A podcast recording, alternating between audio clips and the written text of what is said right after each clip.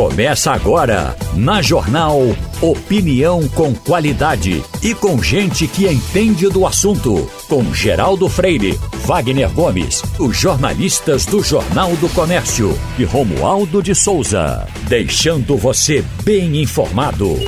Passando a Limpo. O Passando a Limpo está começando. Tem na bancada Romualdo de Souza, tem Igor Maciel e tem Wagner Gomes. Vá para Romualdo sem máscara. Ah. Nem lembrava mais como, é. nem lembrava mais como era ah, o rosto de Romualdo. É como dizia Coronel do Gero, olha as alfaces dele. As alfaces. Continua bonito, viu, Romualdo? Mas ele aí ele sempre entrou sem máscara. Vocês que não, não observaram não, direito. Ele estava de máscara. Ele aí de máscara, não. Ele obedecia o. Não, o aí pelo, não, aí pelo Zoom, ele está em casa. A não ser que ele tenha mudado aí, mas de casa ele sempre entrou sem máscara. Porque você não observava pro bichinho. Eu só mudei assim, o quadro com da tanta, parede. Eu com tanto carinho. Agora em casa tem que usar aquela. A, a regra daqui de casa, que é todo mundo sem máscara, mas dentro de casa. Já no Congresso Nacional, embora esteja liberado, eu uso a máscara tanto no Congresso como no Palácio do Planalto, porque tem muita concentração de gente. E uma colega jornalista que passou a, a semana passada eh, toda ali na Câmara dos Deputados acompanhando essa distribuição de cargos é, nas comissões da Câmara, acabou pegando o vírus ali na Câmara dos Deputados, e aí o negócio é tomar cuidado, meu amigo. Uhum. Agora está sendo tão raro alguém que apareça com essa doença que houve um tempo que era muito frequente. Tem algum amigo teu, Wagner, que não, amigo não, Geraldo, mas o número ainda me chama bastante atenção. Na média móvel de ontem foram 102 mortos. Então, mesmo assim, ainda morrem 100 pessoas por dia no Brasil vítimas de Covid. Agora, veja bem, vai sempre morrer gente de gripe. Porque gripe sempre matou muito. Tá certo? É porque a gente não acompanha, né? Uhum. Que a gente nunca acompanha.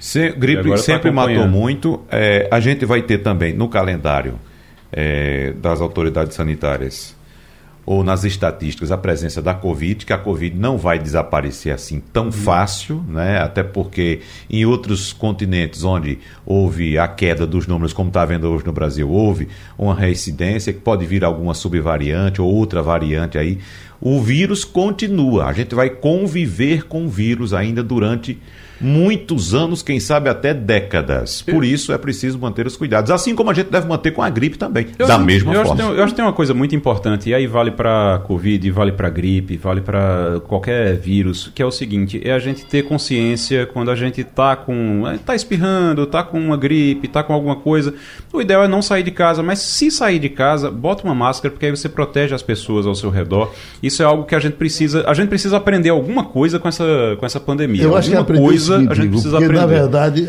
havia um conceito, e eu tinha esse conceito, de que gripe não é doença.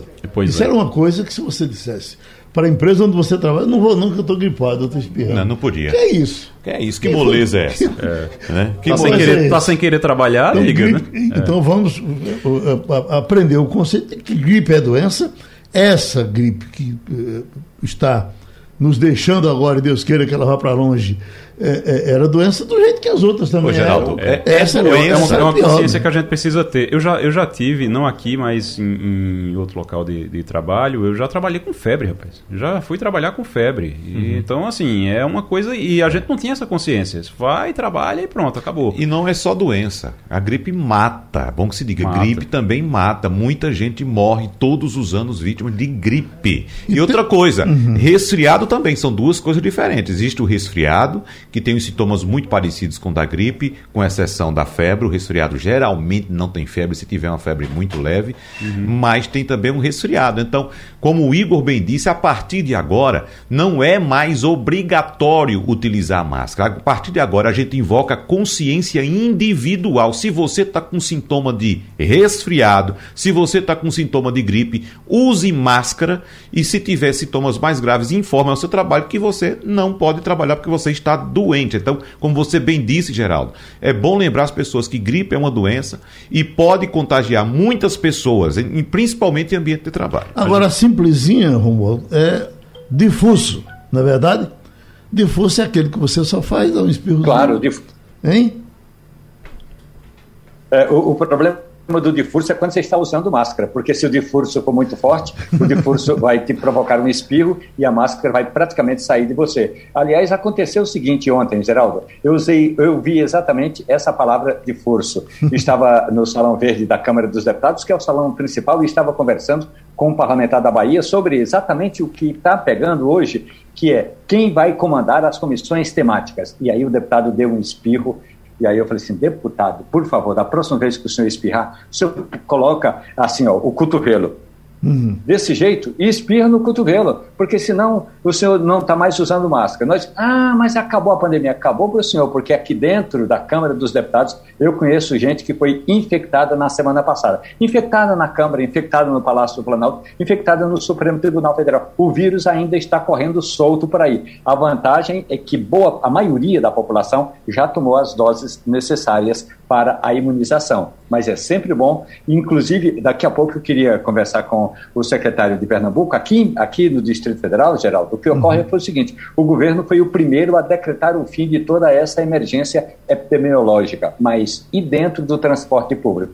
Ficou facultativo. Isso é muito complicado dentro do ônibus, dentro do metrô, dentro do trem. É, aqui, aqui continua, né? Tem que usar máscara ainda no, no metrô, no trem, no ônibus, é, é obrigatório. No transporte ainda. público de uma forma é, geral. Transporte né? público Escolas. Mas não entrou, por exemplo, Uber e táxi. Não entrou Uber e táxi. Entrou somente o transporte coletivo. No caso, o, o ônibus, o metrô. Nas escolas também continua. E aí é uma polêmica muito grande nessa questão das escolas. A Vanildo pode deixar em posição ali, o Passando a Limpo, que a gente prepara hoje de Ana, Ana Lima, porque tem essas coisas que, que a gente às vezes tem sorte de ter a felicidade de encontrar o gancho ideal para explicar alguma coisa. O debate de ontem, ela aqui com Wagner mais duas pessoas, ela trouxe um negócio que uma inspiração maravilhosa para aquele momento.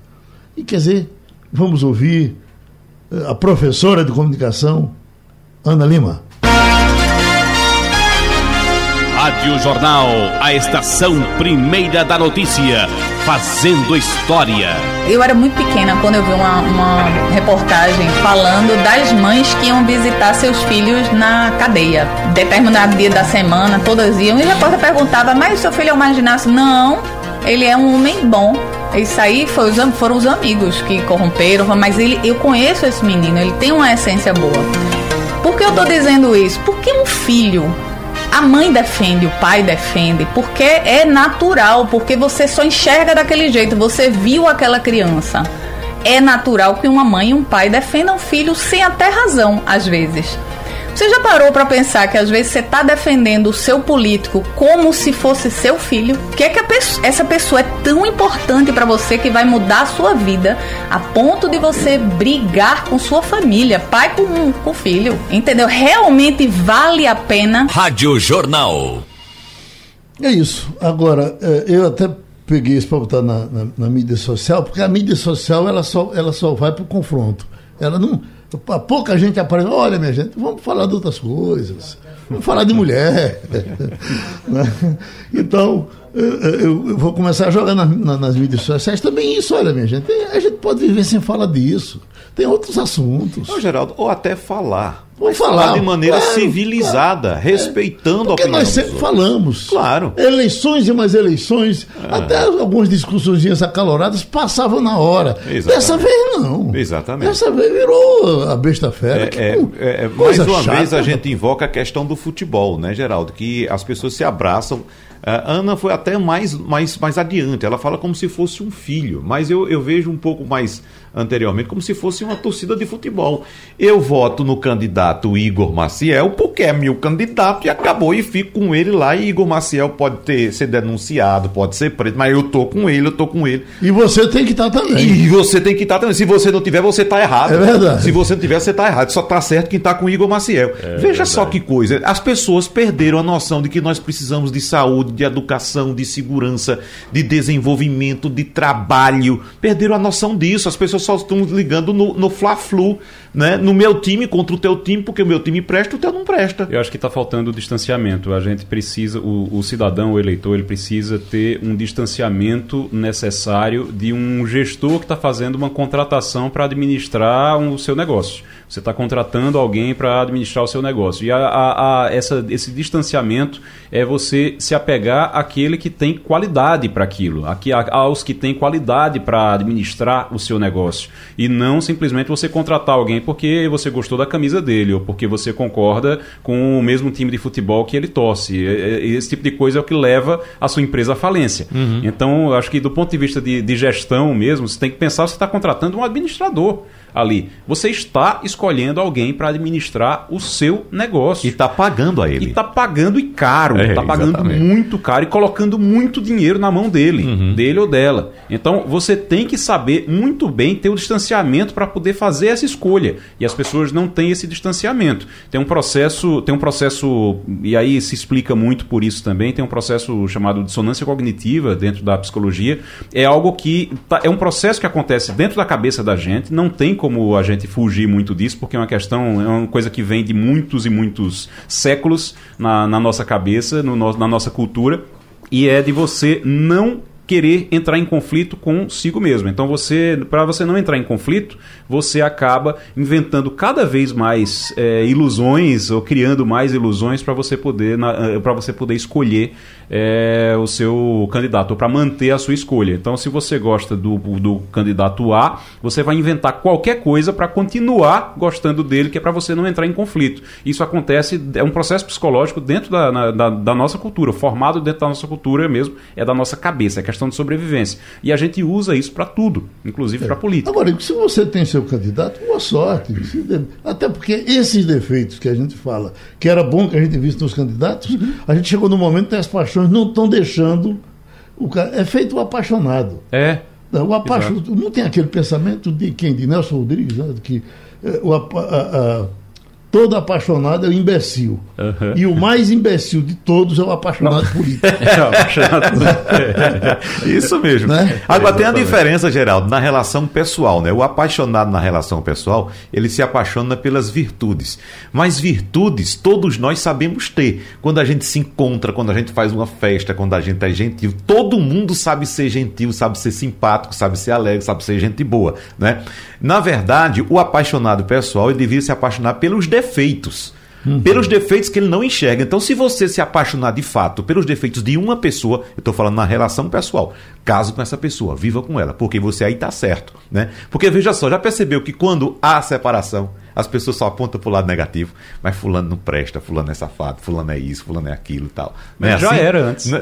Mas já era, só que você não quis enxergar. Você não você queria não enxergar porque você queria continuar ali. Exatamente. já, já no, exatamente. Já no é. mundo político, os defeitos estão à mostra. Que todo mundo fala, olha, é isso, é aquilo, tal, tal, tal. tal. A, a gente mostra defeito. Você também não quer. E você acreditar... fica com raiva de quem apontou. E fica com raiva. Fica você com é raiva. mentiroso, é. você está errado. Não, quando, mas, mas quando você consegue convencer o cara, tem coisa que não dá para para ser diferente. É. Aí ele diz, e o seu? É, o outro é pior. Aí o outro é pior. E o seu? E o seu? É o que a gente está vendo agora. Agora é uma disputa entre é, é, é fatores negativos, né? Quem é o pior? Quem é, é o pior? Ou quem não é o pior? E às vezes aquele seu que eles, que eles dão não são nem seu. Você está atrás de outro. Ou, se de outro jeito, até pode ficar com o dele. Veja só, por exemplo, na eleição passada de 18, eleição de 2018, nós tínhamos 13 candidatos.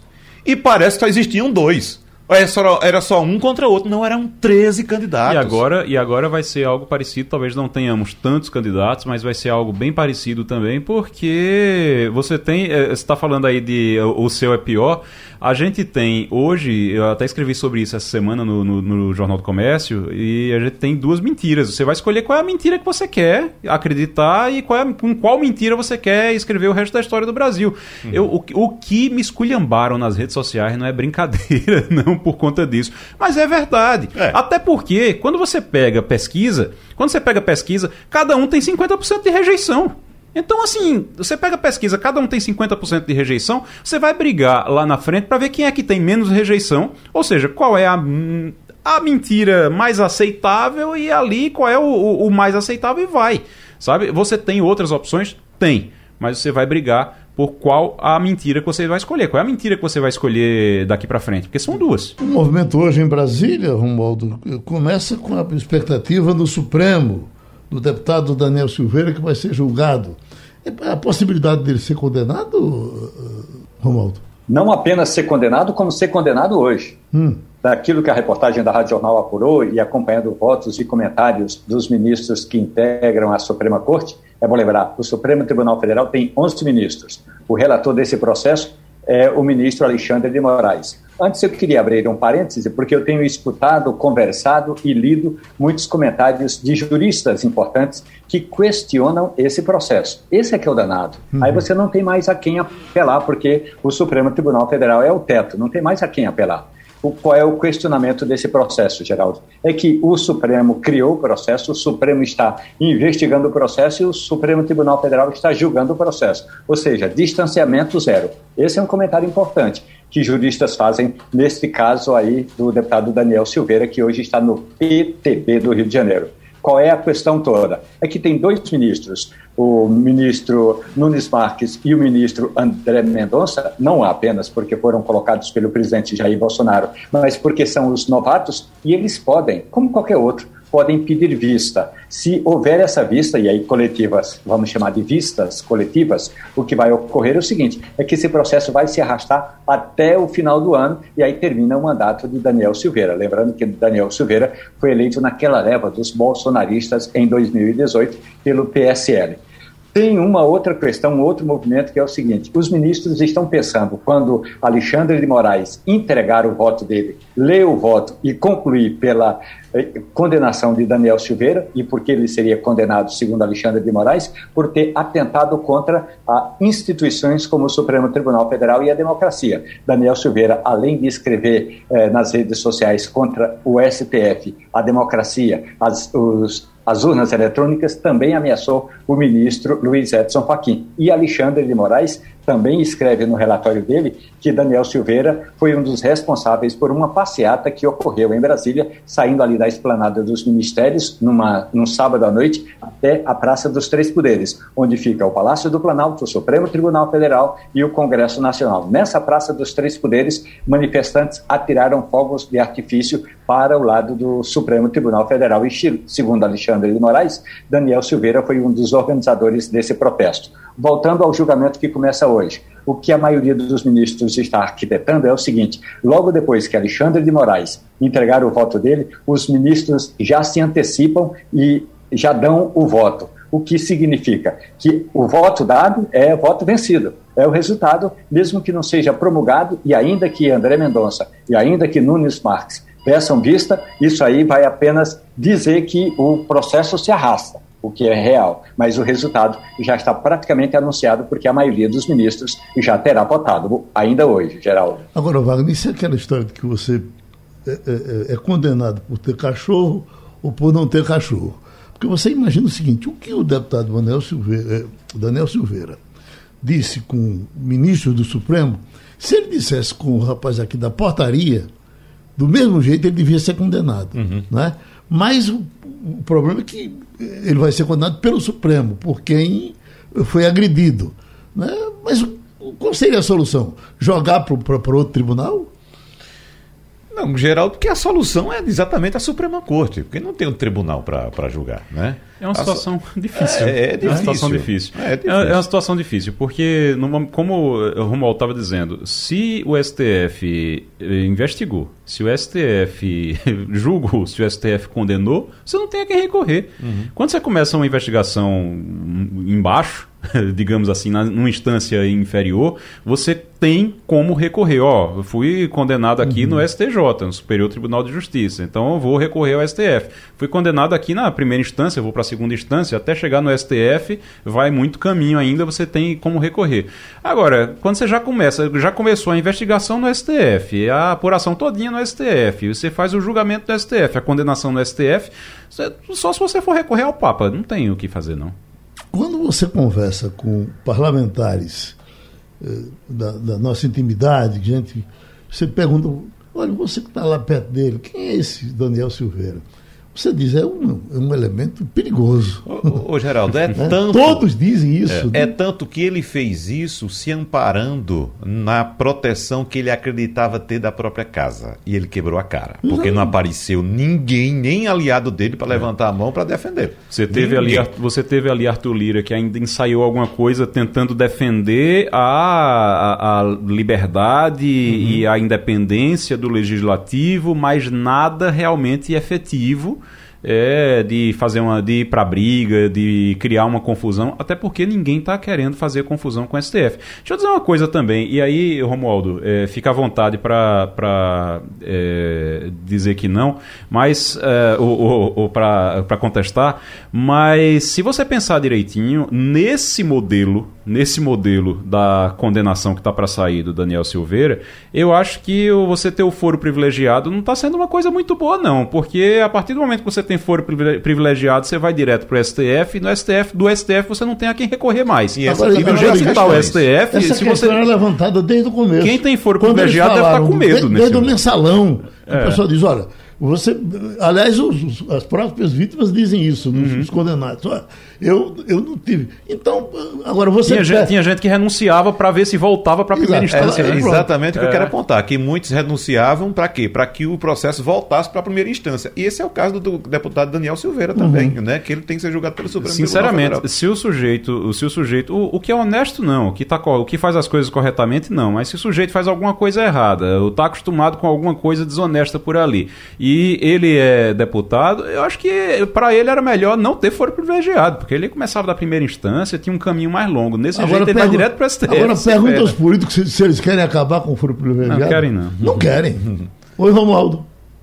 Geraldo, vamos dar um exemplo. O ex-governador Eduardo Azeredo, do PSDB de Minas Gerais, o pai do mensalão, ou seja, o PT deveria pagar royalty do mensalão a Eduardo Azeredo, que foi quem inventou o mensalão. O PT apenas aperfeiçoou, como faz com vários projetos sociais. Voltando a Eduardo Azeredo. Ele foi a primeira condenação dele foi como senador da República. Ele renunciou depois o e aí o processo, olha o que ocorre. E o cara tem foro privilegiado como senador ou deputado federal. Então o foro está no Supremo Tribunal Federal. Ele renuncia, o foro vai para a Justiça Comum. Ao chegar na Justiça Comum, começa tudo de novo, toda a investigação. Nesse meio termo, ele tornou-se deputado federal. O foro ou o processo voltou para o Supremo Tribunal Federal. Quando já estava quase julgando, terminou o mandato dele e ele, ele resolveu não se candidatar. Volta novamente o processo para a Justiça Comum. Claro, ele foi condenado, foi preso, mas demorou tanto tempo que foram ao todo 21 anos eh, de transição entre o primeiro julgamento e a última questão importante, que foi a condenação de Eduardo Azeredo. Agora, a gente também precisa ver o seguinte: eh, no julgamento de hoje, nós temos 11 ministros e temos dois novatos indicados pelo presidente Jair Bolsonaro, Nunes Marques e André Mendonça. Ainda que ele não que eles não peçam vista, eles vão é, questionar. Eu, eu lembro que um dos discursos do então ministro da Justiça, André Mendonça, ele questiona o fato do Supremo Tribunal Federal ser tudo, o pai, o avô, o tio, o parente, o cunhado nesse processo. Ou seja, esse processo foi criado pelo Supremo, julgado pelo Supremo, vai ser condenado pelo Supremo. Então, tudo isso já foi questionado no passado por André Mendonça. Aí alguém vai dizer, ah, mas ele deveria então se, se dizer, é, se afastar do processo, né? se levantar suspeita, porque ele já escreveu sobre isso, já falou sobre isso. Então, se for para falar assim, a gente teria de ter cobrado no passado, quando Dias Toffoli foi nomeado pelo PT e ele era antes assessor jurídico do então deputado José Dirceu. Ou seja, na prática, na prática mesmo, o que vai ocorrer hoje é o seguinte: foro privilegiado. Essa questão tem que acabar. Vai acabar dificilmente. Tem um processo, aliás, tem um projeto do senador Álvaro Dias, do, do Podemos do Paraná, que está parado na Câmara dos Deputados faz nove anos. Ou seja, vontade para acabar com o foro privilegiado não tem. E aí pergunta-se por que Daniel Silveira não renunciou ao mandato, que aí o processo dele sairia do Supremo Tribunal Federal e iria para a Justiça Comum. Não iria. Não iria porque os ataques dele foram feitos a ministros do Supremo Tribunal Federal, quando ele ameaçou dar uma surra com um gato morto no ministro Luiz Edson Fachin, então o processo não desceria para a Justiça Comum. E se fosse na Justiça, eh, e aí se fosse na Justiça Comum, talvez ele ganhasse tempo. Por isso que ele preferiu não renunciar ao mandato. É melhor o foro, o foro privilegiado, porque hoje ele dança para cima e para baixo, no Salão Verde e no plenário da Câmara dos Deputados, carregando na, no, na, na, no calcanhar direito, Geraldo, uma tornozeleira. E não Você... há dúvida que ele vai se candidatar novamente e vai se eleger porque a matéria-prima que trabalha Mas com se, ele... se ele for condenado, ele fica inelegível. Fica inelegível, ah, é, uma ficha limpa. Se for, uhum. é, se for condenado, fica, fica inelegível. Ficha limpa. A, a, a pressa, inclusive, para condenar, para resolver logo a situação, é exatamente para não deixar nem ele se candidatar mais. Uhum. Olha, eu vou dizer uma coisa. Eu não, não acredito, eu não, sinceramente, não tenho nada a favor de Daniel Silveira. Acho que é uma pessoa que. Ele, antes de tudo, ele não deveria nem ser deputado. Ele não deveria nem ser deputado. Vereador. Mas, nem vereador, nem, nem, nem síndico de prédio, nada, nada uhum. mesmo. Ele não Agora, tem temperamento para isso, você nota não, isso. Não, não né? tem. A ele forma como ele tratou a perita não, lá. Não tem, não tem preparo, o mínimo Exato. preparo, geral. Não, não, tem. tem educação, não tem preparo, é. não tem nada. Agora, é, o, o que é que acontece? Nesse caso aí, você, assim, é de se questionar mesmo o devido processo legal desse negócio, o direito de defesa dele, o direito de, de, de você, de, dele de recorrer da, da decisão, que aí não tem. Isso aí é algo que precisa realmente ser discutido. Vai ser sempre assim, vai ser assim daqui para frente agora. Isso realmente Mas precisa ser assim discutido. Outros, nada nada contra ele. Nada contra, aliás, nada a favor dele. Nada a favor dele, realmente. Eu acho que ele não deveria nem ser, ser parlamentar. Deveria estar, tá, acho que prisão, aliás, para algumas coisas que que ele fez, para as coisas que ele fez, prisão, eu acho que é o destino correto. Agora, tem que se questionar o processo legal. Mas ele não foi condenado pela comissão de ética da, da, da... Eu acho que não chegou a ser condenado, né? É, como, que, que, que, a comissão não, de ética. Não, o processo não chegou. É. O processo não chegou à conclusão na, na, no é, Conselho de Ética, não. Aliás, o Conselho de Ética, Geraldo, é, como as comissões temáticas da Câmara dos Deputados, fez algumas reuniões, mas nem todos os processos foram a, a julgamento. Agora, é bom que se diga, é, verdade se, se, seja dita, o senador Flávio Bolsonaro esteve o tempo todo com Daniel Silveira. No dia em que o deputado foi é, é, levado a, a Polícia Federal para colocar a tornozeleira, ele anunciou que estaria chegando na Câmara e que mostraria a nós a tornozeleira, esse ato de mostrar a tornozeleira por um parlamentar, o que deveria ser, uma, o que é, na minha avaliação, uma excrescência. Geraldo, você imagina o que é um parlamentar estar votando, escrevendo leis e usando uma tornozeleira no calcanhar? Pois bem, nesse dia, o, de, o senador Flávio Bolsonaro andou para cima e para baixo, e, aliás, ali na Câmara dos Deputados, onde fica o púlpito para as entrevistas, antes de Daniel Silveira falar com os jornalistas, quem falou foi o senador Flávio Bolsonaro, amigo de toda hora de Daniel Silveira. Não o abandonou. Nós estamos com o secretário de Saúde do Estado de Pernambuco, André Longo. Pronto, Romualdo. Você falou do doutor André Longo, está ele aqui para conversar. Comece a nossa conversa. Secretário, muito bom dia para o senhor. Eu quero ouvir do senhor duas importantes questões. A primeira delas, secretário, é com relação ao motorista do ônibus. Imaginemos, eu que já fui cobrador de ônibus em Petrolina, secretário, é, o motorista de ônibus está ali e ele sabe que o decreto, é, por assim dizer, do governo do estado de Pernambuco diz que a máscara deve ser usada no transporte público e aí chega o passageiro e não usa o transporte público. O motorista vai embora, empurra o passageiro, dialoga, faz o quê? E a outra questão, secretário, já aproveitando essa nossa conversa, com relação a essa antecipação do ministro da Saúde. Marcelo Queiroga veio com esse negócio de dizer: olha, está na hora da gente acabar com a chamada emergência epidemiológica. Na prática, quais são os efeitos do fim dessa emergência para contratos que ainda estão sendo executados ou possíveis de serem executados nos próximos dias no, pelo governo de Pernambuco. Secretário. Bom dia, Geraldo. Bom dia, Romualdo. Bom dia a todos aí da bancada. Bom dia, aos ouvintes da Rádio Jornal. Bom, em relação à primeira questão, a gente quer chamar muita atenção né, para a questão do transporte coletivo. Isso tem sido é, sempre trazido à tona, né, é, um, é um espaço né, onde realmente o risco é maior né, de contaminação. Né, você tem ali uma tendência de aglomeração nos horários de pico, apesar dos esforços do governo de ampliar a frota, a gente sabe é, dessa dificuldade, a gente entende né, a situação do cobrador, mas a autoridade sanitária ela tem que se posicionar, é, a, a, figura do motorista aí, né? Até porque hoje você não tem mais a figura do cobrador que auxiliava o motorista, mas a gente ainda entende né, que, do ponto de vista sanitário, a segurança ainda exige que os passageiros né, e que haja um compromisso de todo o sistema de transporte coletivo com o uso obrigatório da máscara. Em relação à questão que você traz do ministro Queiroga, a gente tem se posicionado como Conselho Nacional de Secretários Estaduais de Saúde, do qual faço parte, que é, deve haver um período de transição aí de pelo menos 90 dias para que você não tenha é, impactos assistenciais ou mesmo nos processos de vigilância, nas contratações de recursos humanos que foram feitas de forma excepcional, todas elas baseadas na questão da emergência sanitária. É, aqui em Pernambuco, nós transitamos de um período de calamidade pública para um período de emergência em saúde pública e o nosso decreto vigora até junho, até o final de junho, que é o tempo necessário que a gente acredita para poder fazer essa transição né, para é, garantir né, com eficiência os, os processos de vigilância e de assistência necessários. Secretário André Longo, o Jornal do Comércio, no jc.com.br, está realizando uma enquete para saber se o leitor, o nosso ouvinte, nosso telespectador também, que acompanha o sistema Jornal do Comércio de Comunicação, vai continuar usando ou não máscaras. O jornal pergunta: você vai continuar usando máscara mesmo nos locais onde não é mais obrigatório em Pernambuco?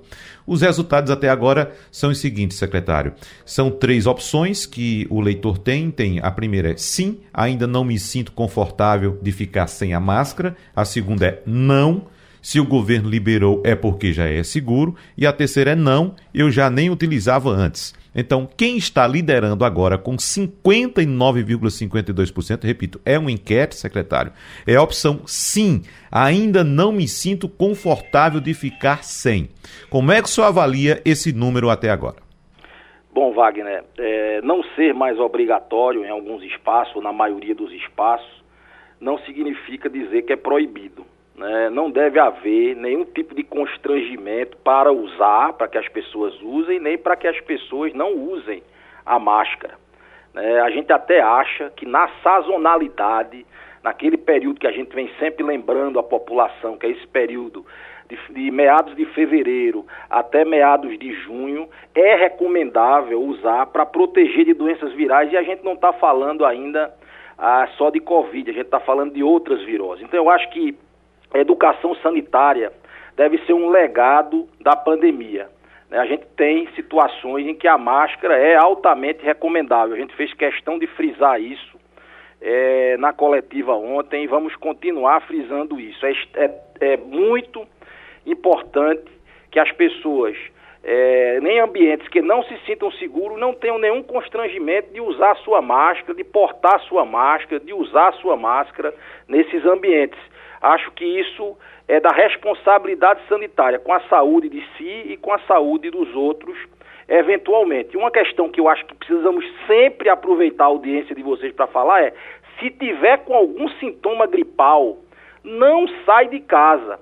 Se tiver que sair para ir na farmácia, se tiver que sair para qualquer lugar, tem que sair com a máscara, a melhor máscara que tem à disposição, porque aí assim está evitando é, ampliação de contaminação, seja por qualquer doença é, viral que comprometa o trato respiratório superior ou, ou, eventualmente, o trato respiratório inferior.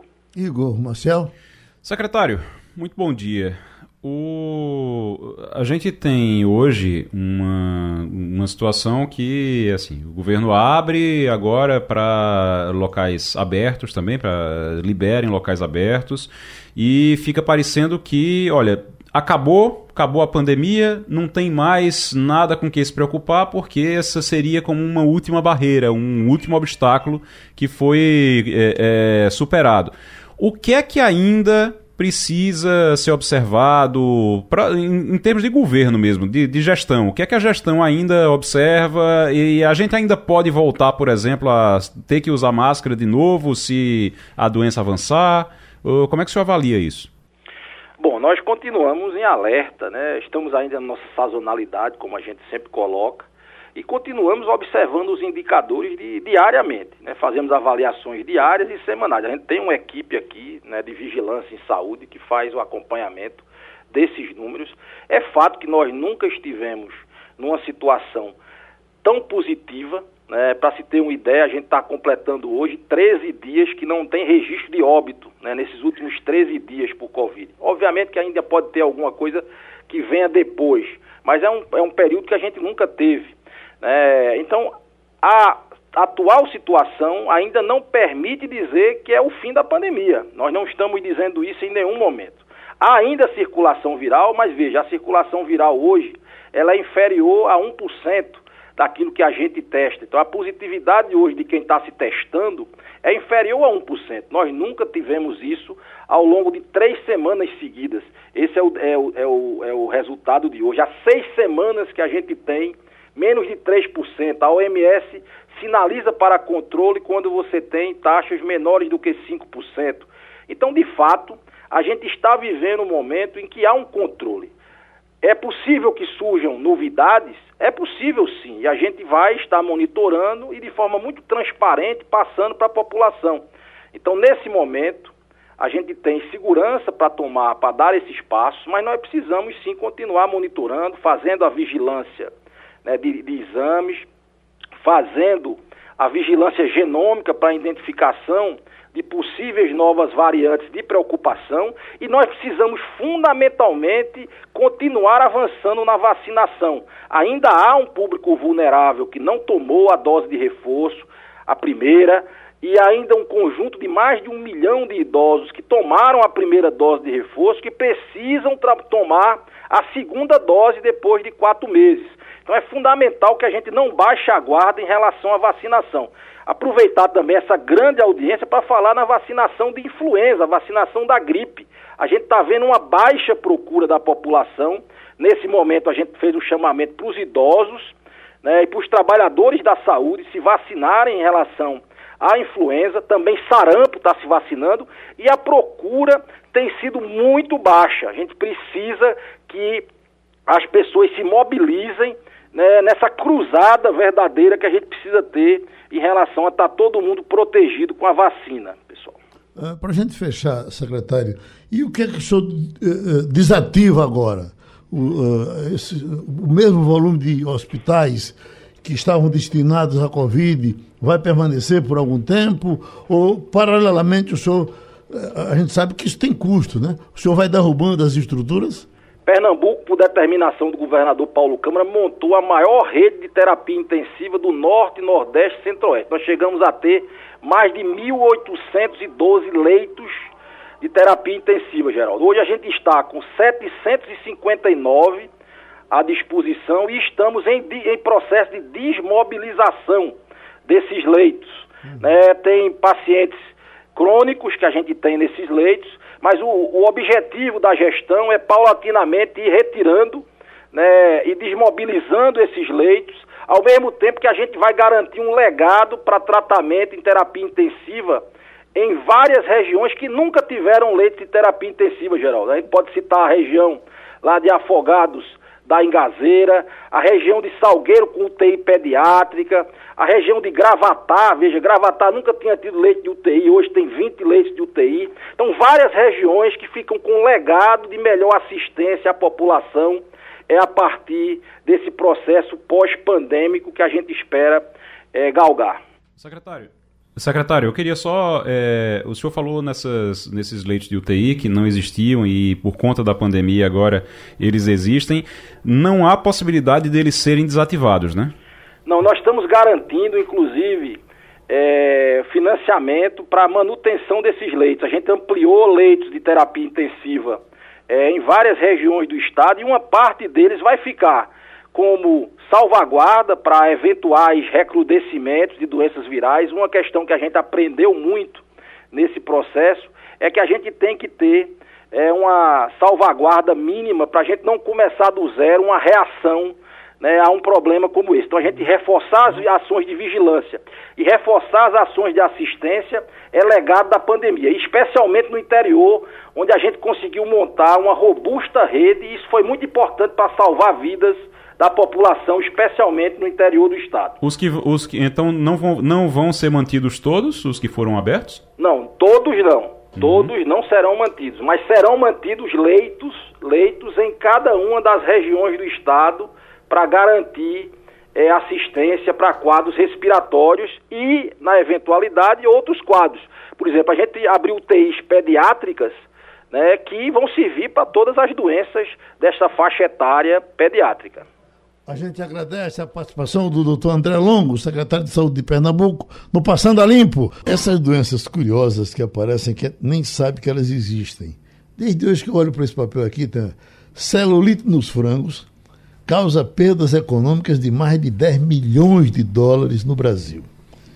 Pesquisadores do Departamento de Diagnósticos e Pesquisas Agropecuárias da Secretaria de Agricultura. Uh, deixa eu Bom, o que acontece é que você tem. Quer dizer que sabia, as coxinhas de frango vêm com celulite. Você imagina? é porque aquela coxinha que você vai morder está é, com celulite. aquela gordurinha tão gostosinha, né? Como, né? Pois é, diz que é uma coisa séria, essa, essa manchete está circulando por aí. A gente tentou um veterinário para ele dar uma explicação melhor. Mas certamente vamos ter isso depois, uhum. hoje na tarde ou amanhã, ou vamos aprender então a cuidar de celulite de frango. É, exatamente. Ô, Geraldo, deixa eu trazer um assunto aqui para Romualdo de Souza ajudar a gente a destrinchar, porque é um assunto que vai ter várias repercussões. Repercussões, inclusive, morais e também políticas, viu, Igor Marcel? Porque uhum. o Congresso Nacional está planejando revelar quem são os padrinhos dos repasses do orçamento secreto feito nos últimos dois anos. Veja só, então o presidente do Congresso, Rodrigo Pacheco, deve enviar ah, nas próximas semanas documentos que apontam os 360 deputados e 60 senadores que identificaram ou indicaram, melhor dizendo, uma parcela significativa das emendas de relator, que é um mecanismo de indicações de verba parlamentar operado pelo governo para favorecer os aliados em troca de apoio nas votações. Então, Romualdo de Souza, saindo os nomes desses 360 deputados e 60 senadores de fato, como está prometendo agora o senador Rodrigo Pacheco, o que é que pode ocorrer, hein, Romualdo? Bom, primeiro é bom lembrar que essa foi uma exigência da ministra Rosa Weber do Supremo Tribunal Federal. A oposição, que não foi beneficiada com esse orçamento secreto, recorreu ao Supremo Tribunal Federal. Não estou dizendo que não que, que recorreu por isso, não. Eu estou só falando que a oposição não foi beneficiada com o orçamento secreto. Aí a ministra Rosa Weber pediu uma explicação, ela quer esclarecimentos. E ela diz lá no relatório dela, encaminhado ao Supremo Tribunal Federal, primeiro ao presidente da Comissão Mista do Orçamento, em seguida ao relator e depois ao presidente do Congresso Nacional, que também é o presidente do Senado, Rodrigo Pacheco. Ela diz: o dinheiro o recurso público precisa ser o mais transparente possível. Então, ela trata da questão da transparência desses recursos. Esse é o ponto. Eu acredito que não vai dar em muita coisa, não, sabe por quê? O que é mais preocupante não é nem se é secreto ou não é secreto, é a forma como o dinheiro está sendo empregado. E aí sim tem denúncias de superfaturamento desses recursos na compra de equipamentos, principalmente de tratores. Uh, nós estamos em final de mandato legislativo, vai haver a renovação de 513 mandatos na Câmara dos Deputados e de 27 no Senado Federal. Wagner Gomes, você sabe o que, que os caras estão preocupados? Aqueles que estão é, concorrendo à reeleição estão preocupados em voltar a Brasília uhum. no, em fevereiro do ano que entra. Se vai ou não ter um nome, é, sinceramente, isso não vai ter muita repercussão, não. Você vai até ler, passar uma semana lendo, ah, quais foram dos 25 deputados e dos três senadores de Pernambuco aqueles que se beneficiaram. Aí a gente vai ter uma relação dos parlamentares que se beneficiaram. Agora, e esse dinheiro? Imaginemos, a gente sabe que à época, é, quando houve o orçamento secreto, o líder do governo no Senado Federal era o senador pernambucano é, Fernando Bezerra Coelho, do MDB. E esse dinheiro que Fernando Bezerra Coelho colocou no orçamento foi para onde? Essa questão é que é importante a repercussão, se o cara está ou não na lista, não vai muito mexer por aqui, não. Nós aqui poderemos. preocupados com outras questões. É, e nesse aspecto nós poderemos também ter, Igor Maciel, luzes jogadas sobre o Fundo Nacional de Desenvolvimento da Educação, que, como a Folha de São Paulo está trazendo hoje, a primeira página também trouxe esse relato. Né? Alagoas, que é o estado de origem do presidente da Câmara, Arthur Lira, é quem está sendo totalmente privilegiada, ou muito privilegiada com a destinação dessas verbas. Lembrando que o FNDE é comandado hoje por Marcelo Ponte, que é ex-chefe de gabinete do ministro da Casa Civil, Ciro Nogueira. Ou seja, se não vai dar em nada, pelo menos o eleitor tem mais uma oportunidade de saber como é que esses recursos públicos são tratados. Da mesma né, forma, o que ficou na minha cabeça foi essa história da, do Procurador-Geral da República é, matar no peito e dizer não devemos investigar todas essas denúncias que estão sendo feitas no Ministério, no da, Ministério Educação. da Educação. É. Olha, atenção, minha gente, atenção. A gente não está dizendo que prenda, que mate, que, não, a gente está investigar. Esclareça. Se você chegasse aqui Interessante, dissesse, dissesse, desapareceu um computador da rádio no horário de Geraldo. É. Vamos investigar. O que me chama mais atenção é que o Procurador-Geral da República disse que não há elementos é. para se investigar o presidente da República por causa dessas denúncias. Olha, veja só, não foi uma denúncia qualquer, não foi um veículo de imprensa, não foi um parlamentar, não, foi o ministro da Educação que disse, está gravado, ele não, não desmentiu, disse que quem pediu para fazer aquilo foi o presidente da República. E o Procurador-Geral da República disse que não tem elementos. É engraçado que é engraçado que assim tem um a gente estava falando agora sobre o STF e da investigação e de coisa. Tem uma coisa muito básica que é o seguinte: você nunca vai ter crime se não tiver investigação. Então você não vai ter a, a você não vai ter corrupção. Se não ter, é muito fácil, né? Você dizer ah não tem corrupção aqui não, não se investiga nada. Então, a diferença do bem. governo Itamar que teria sido mais na nossa visão mais correto que passou por lá. É, é, o que ele dizia, qualquer coisa que acontecesse Investigue. Investigue. Uhum. Investigue. Afasta e investiga. E afasta, afasta o ministro, ministro. para é. investigar. Era Mas é assim. é isso. Olha, é, veja só, outra é coisa que eu gostaria de ressaltar em relação a esse assunto, e lembrando também do que já aconteceu no passado, foi o fato de o Procurador-Geral da República, Augusto Aras, ter sido abordado, eu não sei se utilizaria o termo importunado, Igor, hum. lá na França, né, por um brasileiro cobrando exatamente essa investigação. E cobrando e atrás, não vai não, ministro, não vai investigar não. Né?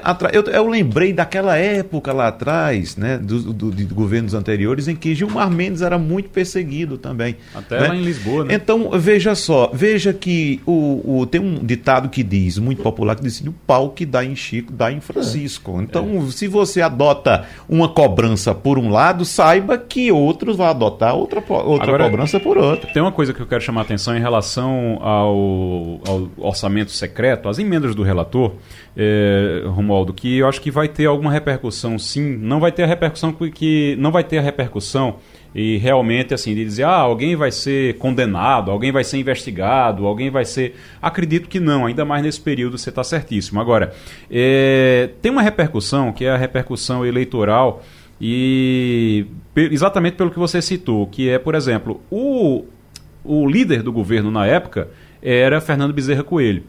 E quando essa, toda essa verba que Fernando Bezerra Coelho conseguiu trazer para Pernambuco, ele foi, ela foi para onde?